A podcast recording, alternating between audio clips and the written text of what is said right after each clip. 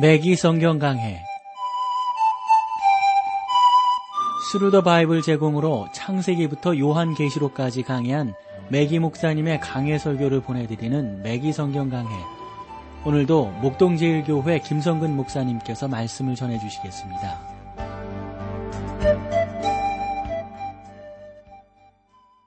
애청자 여러분 안녕하셨습니까? 매기 성경 강해 자 오늘도 여러분들을 요한 1서로 모시겠어요. 오늘은 3장 17절 말씀부터 여러분과 함께 하도록 하겠습니다.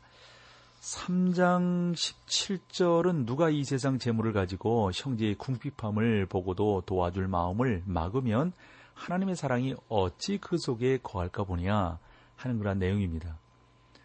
요한은 사랑이란 감성이 아니라 행동으로 나타나는 거라고 지금 설명하고 있는 거죠. 이것에 대해서 야고보 사도도 그의 서신 가운데서 많은 것을 다루고 있죠. 만일 형제나 자매가 헐벗고 일용할 양식이 없는데 너희 중에 누구든지 그에게 이르되 평안히 가라 더없게 하라 배부르게 하라 하며 그 몸에 쓸 것을 주지 아니하면 무슨 유익이 있으리요 라고 야고보서 2장 15절로 16절에 말씀하고 계십니다. 궁핍한 형제가 찾아왔을 때 그들은 형제여 위하여 기도하겠습니다 라고 말을 합니다.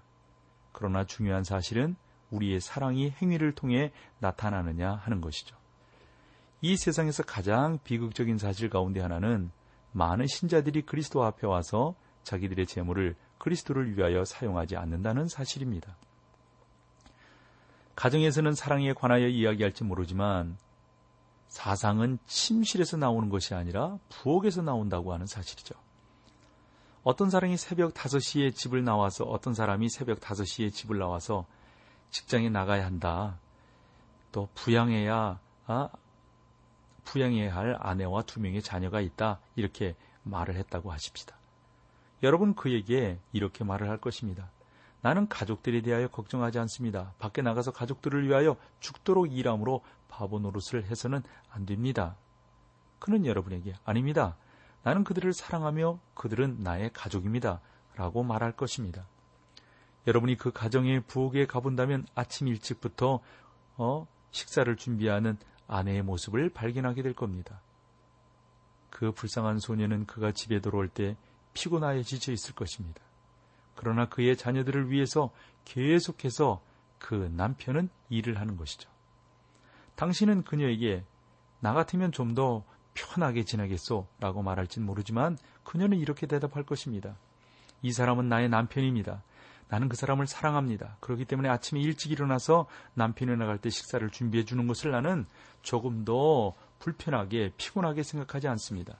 되레 내 남편은 나를 위해서 우리 가족을 위해서 열심히 일하기에 나는 남편을 더 사랑합니다. 진정한 사랑은 행동으로 옮겨지는 것입니다. 우리는 남편과 아내 사이에 사랑이 있는 가정에서 사랑의 실천을 보게 되고 자식들과 또이 어, 부모와의 관계에서 사랑의 관계에서 또 섬기고 애쓰는 그러한 관계들을 우리가 보게 되는 것입니다. 그런데 신자들 사이에 있는 사랑은 어떠한가 하는 거죠. 그 사랑도 행동을 수반해야 하는 것이죠. 성도 여러분, 사랑의 행동이 따르지 않는다면 그것은 최악의 위선입니다. 형제에 대한 사랑은 말로가 아니라 행동으로 나타나야 되는 것이죠. 우리의 혀는 항상 발보다 앞장서야 합니다. 그러나 진정한 기독교는 머리나 혀의 문제가 아니라 마음의 문제입니다. 요한은 우리에게 우리가 하나님의 자녀라면 이러한 사랑을 나타내야 한다라고 지금 설명하고 있는 것입니다. 또한 여러분들이 이 말씀을 보시면서 또 하나 교훈 얻게 되는 것이 18절인데 자녀들아 우리가 말과 혀로만 사랑하지 말고 오직 행함과 진실함으로 하자. 신자들인 우리에게는 자기를 희생하는 사람이 요구됩니다. 우리의 목숨을 바치지는 못할 망정 우리가 가진 것을 베풀어 주어야 합니다. 기독교는 사랑의 관계입니다. 19절로 가볼까요? 이로써 우리가 진리에 속한 줄을 알고 또 우리 마음을 주 앞에서 굳게 하리로다. 우리의 생활이 요한이 말하고 있는 사랑을 나타내고 있다면 우리는 하나님 앞에 기도할 때 확신을 가질 수 있을 것입니다. 요한은 그리스도가 나타나실 때 부끄럽게 될 수 있다는 사실을 분명히 밝혀주고 있어요. 많은 사람들이 장차 오실 예수 그리스도에 대하여 말하고 있지만 그들은 아무것도 행동을 하지 아니하면서 예수님의 오시는 것만 생각을 한다면 당연히 주님 앞에서 부끄러움을 당하게 될 것이라는 거죠. 여러분과 제가 주님 앞에 설 때 매우 두려울 것입니다. 왜냐하면 주님께서 우리에게 열매를 요구하실 것이기 때문입니다. 여러분은 무엇을 행하십니까? 요한복음 14장 15절을 보면 주님께서는 너희가 나를 사랑하면 나의 계명을 지키라고 말씀하고 있습니다. 주님의 명령 가운데 하나는 말씀을 가지고 땅끝까지 전파하라는 것인데 여러분은 이러한 전도에 어떠세요? 동참하고 계시나요? 여러분이 하나님의 자녀라는 사실을 나타내주는 행위를 여러분들 보고 계시나요? 어느 시골 에서 한 소녀가 살았는데 그 사람은 참 사랑을 훌륭하게 나타내는 사람이었습니다. 누가 아프면 이웃들이 와서 도와주었고 또 온갖 방식으로 그들을 사랑하는 것을 표현해 주었다는 것이죠. 그것이 이웃의 관심이 되고 그는 잘 자라서 하나님의 귀한 일꾼이 되었다는 거예요. 이 사람은 그것을 끝난 것이 아니라 자기에게 이 놀라운 사랑을 베풀어 준 그 사람들을 잊지 아니하고 또 그들을 사랑하고 그들에게 도움을 주었다는 거죠. 그 시골의 학생들에게 장학금도 지원하고 그들이 온전히 올바로 자랄 수 있도록 후진 양성을 위해서 수고하고 애썼다는 겁니다. 자녀들아, 우리가 말로 어, 또 혀로만 사랑하지 말고 오직 행함과 진실함으로 하자. 이로써 우리가 진리에 속한 줄을 알고 또 우리 마음을 주 앞에서 굳게 하리로다. 여러분이 하나님의 자녀로서 무엇이든지 어, 말씀을 그대로 실천하고 해 나가면 그로써 거룩하신 하나님이 살아계시고 그 하나님이 우리 가운데 거하신다고 하는 것이 증거가 되고 전파가 된다는 사실입니다. 여러분이 주님의 뜻 안에 있어서 주님이 원하시는 일을 하고 있다는 사실을 확신할 수가 있게 되는 것이죠. 그리고 주님을 통하여 주님 앞에 나아갈 때 확신을 얻고 언젠가 그분 앞에 설 때에 확신을 갖게 될 것입니다. 디모데후서 4장 8절을 보면 바울은 이제 후로는 나를 위하여 의의 멸류관이 예비되었으므로 라고 말을 하는데 이러한 확신을 여러분 모두가 가지시기를 축원합니다. 바울은 자기가 그러한 확신을 가지고 있다는 사실을 말하고 있습니다. 이제 20절로 나아가 보실까요?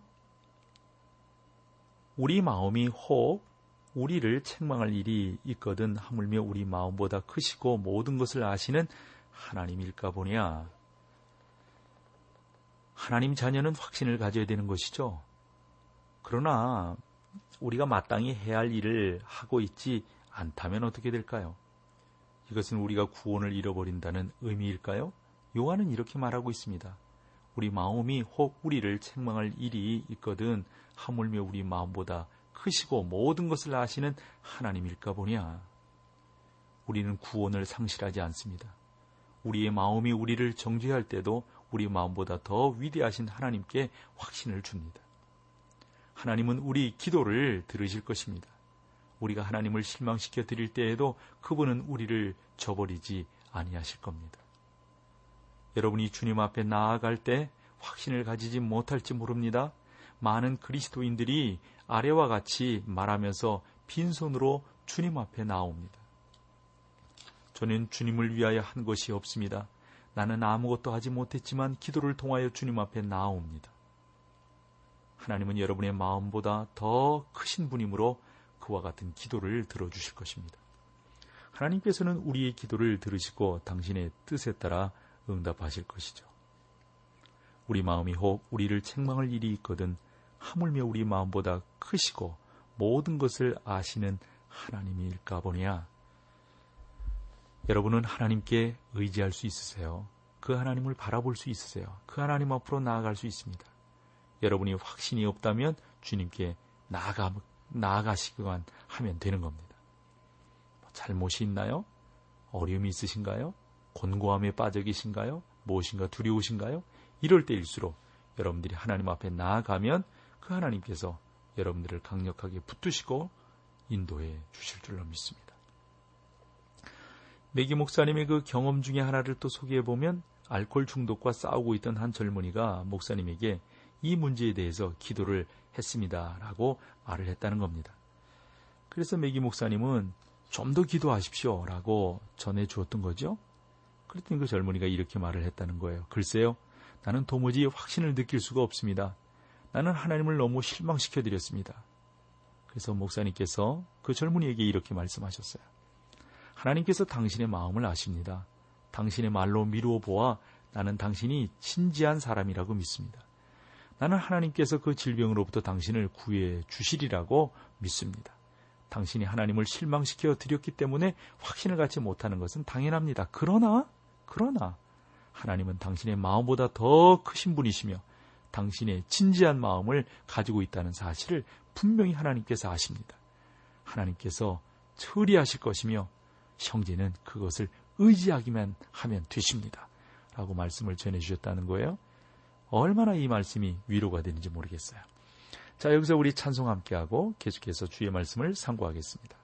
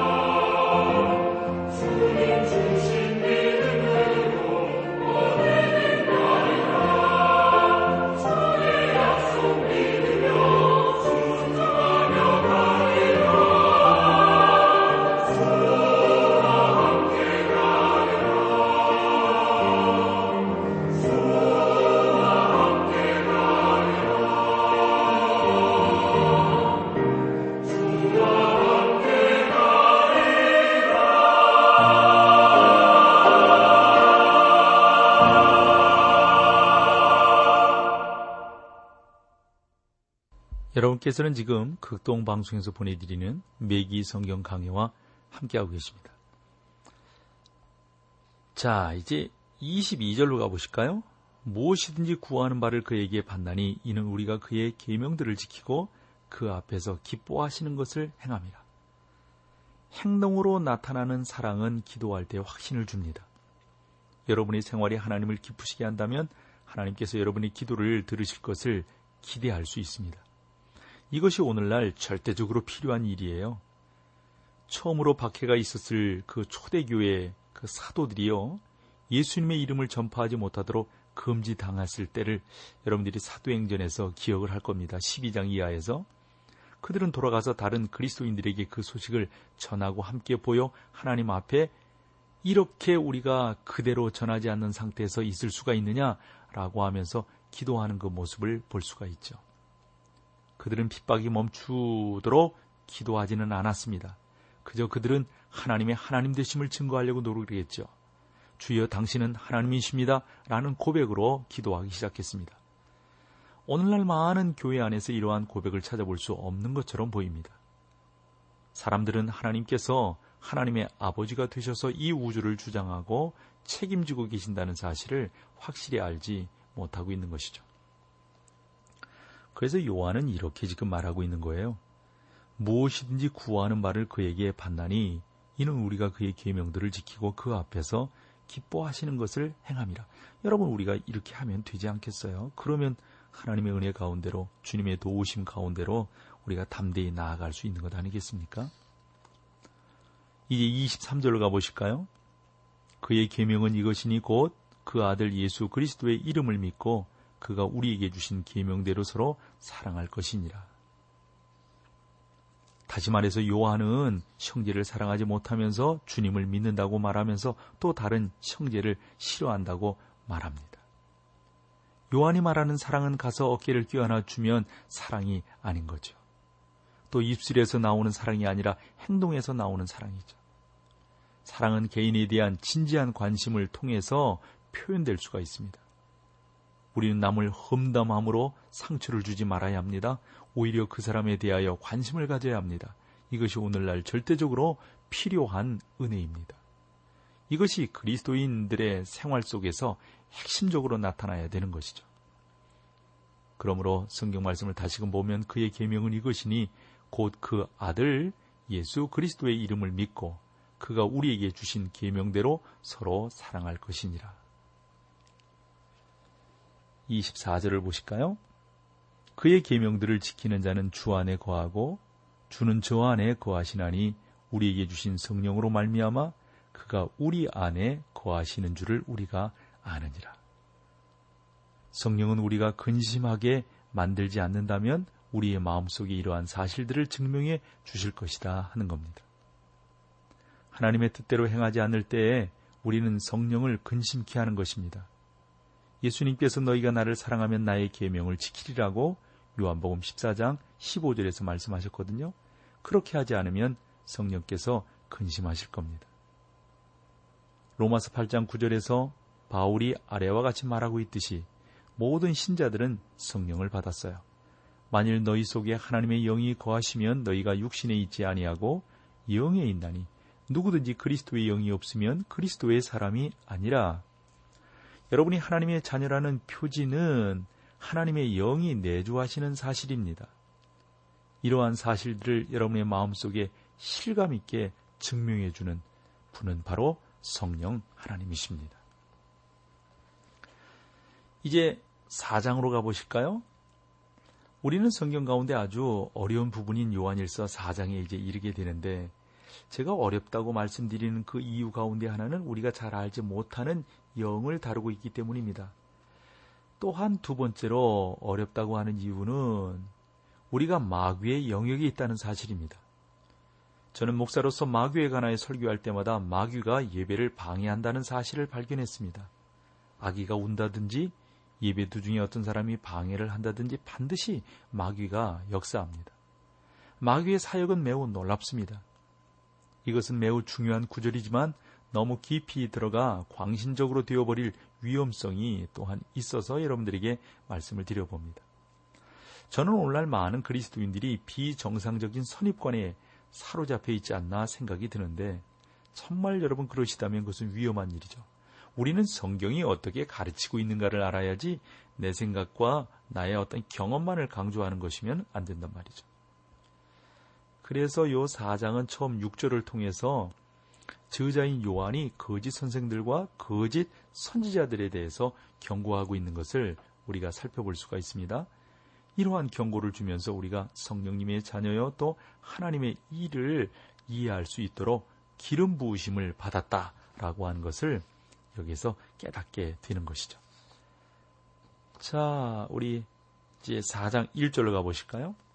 사랑하는 자들아 영을 다 믿지 말고 오직 영들이 하나님께 속하였나 시험하라. 많은 거짓 선지자가 세상에 나왔음이니라. 우리는 여기에서 영적인 세계를 다루는 것을 보게 되는데 성경은 거기에 대해서 할 말이 많습니다. 예를 들어서 시편 104편 4절에 보면 바람으로 자기 사자를 삼으며 화염으로 자기 사역자를 삼으며 이렇게 표현했는데 이것을 시브리서 1장 7절이 인용하면서 뭐라고 그랬냐면 또 천사들에 관하여는 그는 그 천사들을 바람으로 그 사역자들을 불꽃으로 삼으시느니라 하였으되 여러분 시브리서 1장 14절은 또 이렇게 교훈하고 있어요. 모든 천사들은 부리는 영으로서 구원 얻을 후사들을 위하여 섬기라고 보내심이 아니니요. 그래서 저는 뭐 천사를 본 일도 없고 천사들의 또 방문을 받은 적도 없어요. 저는 개인적으로 오늘날 그들이 교, 회에서 사역한다고 생각하지는 않습니다. 저는 성령님께서 우리 안에 내주하심으로 천사들이 직접 사역할 필요가 없다고 생각을 합니다. 저는 차라리 창조된 천사보다 창조받지 않은 성령 하나님께서 내 주변에 계셔서 나를 위하여 사역해 주시는 것이 더 좋은 원리다라고 생각을 합니다. 저는 우리들의 마음과 생활 속에 성령님의 사역을 강조할 필요가 있다고 생각합니다. 하나님을 섬기는 선한 천사들도 있는 반면 어떤 천사들도 있어요. 타락한 천사들도 있어요. 그들은 성경에서 역시 영으로 불리고 있는데 우리가 복음서에서 주님께서 당시에 부정한 영들이 있다는 사실을 말씀해 준 것도 기억을 해보게 됩니다. 그것은 소위 마귀 숭배라고 알려져 있고 우리는 그것들을 마귀라고 부릅니다. 왜냐하면 성경에서 그렇게 말하고 있기 때문입니다. 신자들인 우리는 하나님의 전신갑주를 입으라는 경고를 받고 있습니다. 왜냐하면 우리는 육체를 초월한 싸움을 해야 하기 때문입니다. 그러나 그 전투는 신령한 싸움입니다. 바울은 에베소서 6장 12절에서 이렇게 말을 하죠. 우리의 싸움은 혈과 육에 대한 것이 아니요 정세와 권세와 이 어두움의 세상 주관자들과 하늘에 있는 악의 영들에게 대함이라. 이 구절에서 암시하는 바와 같이 마귀는 잘 조직된 부하들을 거느리고 있습니다. 마귀는 군대에서 어, 그는 두 명의 대장을 거느리고 있는 거죠. 저는 하나님께서도 이와 같이 천사를 거느리고 계신다라고 생각을 합니다. 사랑하는 자들아 영을 다 믿지 말고 오직 영들이 하나님께 속하여 있나 시험하라. 아주 오래전에 어리석게 들리겠습니다만 우리는 초자연적인 것이 특히 지성인들로부터 조롱받았던 시대가 있었어요. 그때 사단이 명백한 실체가 되어서 공공연하게 숭배되고 있는 시대까지 이제는 오게 되었지 않습니까? 이러한 일들은 우리 가까운 곳에서 이 사단 숭배를 볼 수가 있습니다. 어, 특별히 여러분 약간 좀 어스름한 데를 보면 깃발 높이 세운 그러한 사단의 역사들이 있잖아요. 우리가 이런 부분들을 분명히 알고 쫓아낼 것들은 쫓아내고 해야 되는 것이죠. 오늘날 일어나고 있는 일들은 참으로 어처구니 없는 일들이 많습니다. 특별히 뭐 관상 보고, 특별히 그, 어, 점 보고 하는 이러한 부분들에 대해서 우리가 한 번 더 교훈을 얻어야 됩니다. 예를 들어서 조나단 리빙스턴 시걸의 갈매기라는 책이 있는데요. 그 저자 리차드 바하는 누군가가 불러서 주어서 그 책을 썼고 자기 자신의 문제도 아니다라고 말을 했습니다. 저는 많은 교회들이 이 책을 추천하며 또 훌륭한 사람들도 그 책에 사로잡혔다는 것을 보았습니다. 그것은 인간의 속성을 가진 한 어린 바다 갈매기가 가지고 있는 신학적 개념에 관한 이야기인데 그 갈매기는 무한한 또 완전을 위하여 날아 올라가서 우리 각자가 위대한 갈매기의 이상에 지나지 않는 사실을 발견하게 됩니다. 이 책에서는 생로병사가 실체가 아니라 하나의 환상에 불과하다고 가르치고 있습니다. 그리고 성경의 제자들이 죄라고 부르는 것들이 사실은 덕이며 자유란 사람에게 쾌감을 주는 것이라고 말을 하고 있죠. 이 모든 것들은 새로운 사실은 아니지만 바로 지옥으로부터 나오는 사단적인 것이라고 생각합니다. 우리는 오늘날 사단주의가 우리 주변에 성행하고 있는 것을 보게 됩니다. 이러한 일이 이처럼 물질주의적인 시대에 성행하고 있다는 것은 이상한 일인 것이죠. 왜냐하면 물질주의는 초자연적인 것과는 상관이 없는 것처럼 보이기 때문입니다. 그런 면에서 우리가 분명히 어떤 것이 옳고 어떤 것이 그런 것인가에 대해서 요한이 하나님의 자녀들에게 말하고 있는 이러한 말들을 잘 들으며 분명한 관계로 나아가는 것이 무엇보다도 중요하다고 봅니다. 여러분 위장된 기독교가 있어요. 위장된 목사들이 있다고요. 이것을 우리가 분명히 알고 깨닫는 것이 무엇보다도 저는 중요하다고 생각합니다. 자, 오늘 여기까지 할게요. 함께 해주셔서 고맙습니다. 매기 성경 강해 지금까지 Thru the Bible 제공으로 창세기부터 요한계시록까지 강해한 매기 목사님의 강해 설교를 목동제일교회 김성근 목사님께서 전해주셨습니다. 이 시간 방송 들으시고 청취 소감을 보내주신 분께는 나침반 출판사에서 신앙서적을 보내드립니다. 청취 소감을 남겨주실 분들은 극동방송 홈페이지 매기 성경 강해로 들어오셔서 사연을 남겨주시거나 문자로 참여하실 분들은 한 통에 50원의 유료 문자 샵 1069, 샵 1069번으로 보내주시기 바랍니다. 매기 성경 강해 오늘 순서를 마칩니다.